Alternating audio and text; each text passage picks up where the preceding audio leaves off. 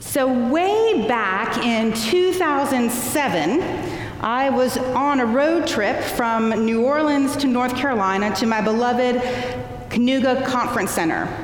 And I had stopped in Birmingham to see some friends, and I even stopped to do a little shopping, and I picked up a set of pigs, little tiny pink pigs.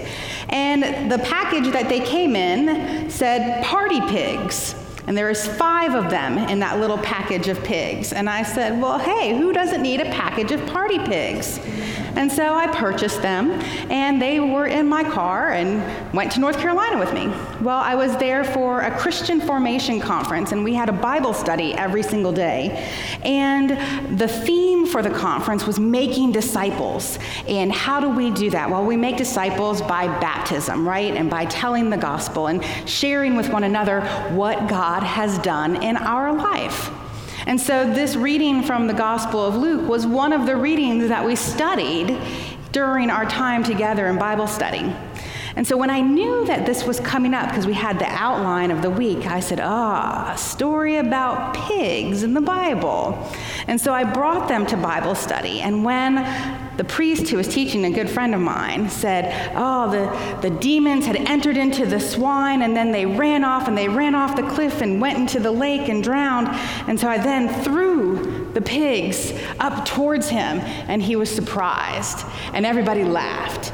And so at that point, there was a bowl, so very similar to this up front, and we put the pigs on the edge of the bowl. Now, that bowl had more of a rim. And so we put the pigs on the rim, and each day the pigs would be in a different configuration. And by the time the week was over, one of the pigs had disappeared. Somebody needed a pig more than I did. So, um, and so that's the pigs. Well, it's kind of funny that that all transpired, and all these many years later, I still have them, and the story of making disciples still is relevant in our time. And so we get to our gospel reading today, and it's this healing of a possessed man. And what is intriguing about it is that we, didn't, we don't know his name. We never find out his name.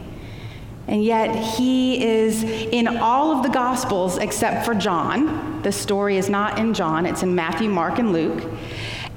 And we just know that he was healed. But there is one name that is associated with him, and that is Legion. The demons say, My name is Legion, when Jesus asks. And so, well, in a Roman army, a legion was 6,000 strong. So, were there 6,000 demons in this one man? Who knows? But he had been tortured and put to the side and forgotten and was just beat up by his community, his life, these demons. He was a shell of who he was. But all that changed in an instant when Jesus healed him and the demons were gone and he was dressed and of right mind and it was a miracle. And so he wanted to sit at Jesus' feet and wanted to stay with Jesus as a disciple. But Jesus knew he had a better calling, knew that he had something greater to tell his story to the people around him, to people near and far, how God had worked in his life. That's what making disciples is about. And in our baptism, we are made as disciples because that water is poured on our head and we are sealed and marked as Christ's own forever. And we are given the opportunity to share our baptismal life with one another and those who are strangers near and far.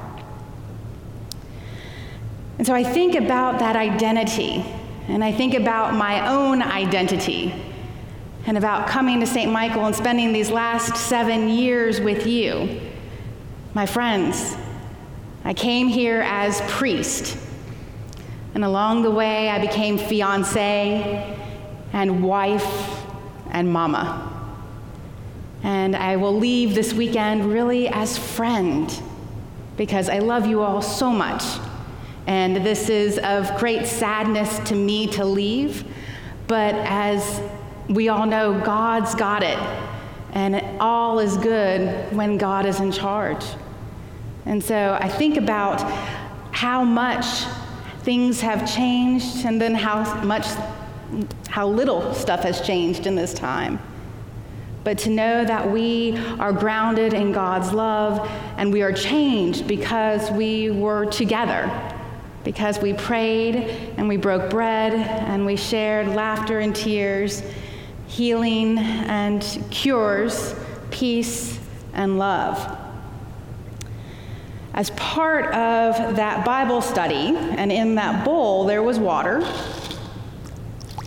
But then there were also little glass beads.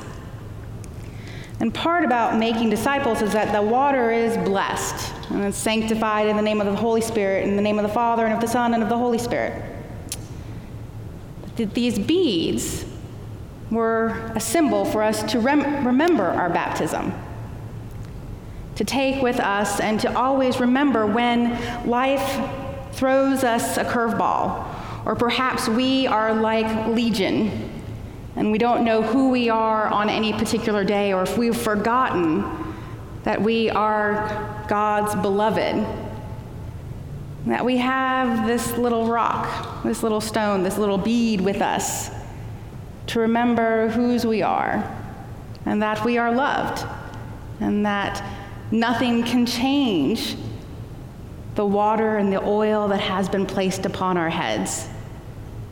Nothing can change the bread and the wine that comes into our body and makes us as Christ's own here.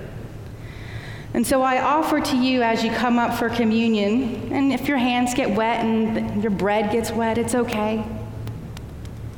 But to take a, a bead with you, to remember who you are and whose you are, to remember that on days that are bad and days that are good, that God's got this, that God always is with us, caring for us and sharing this life with us.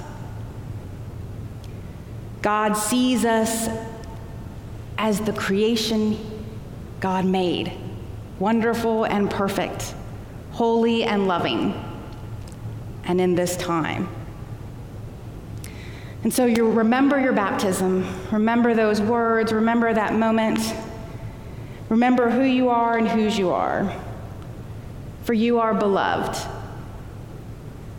and for you are of God. Never forget. Thank you. Amen.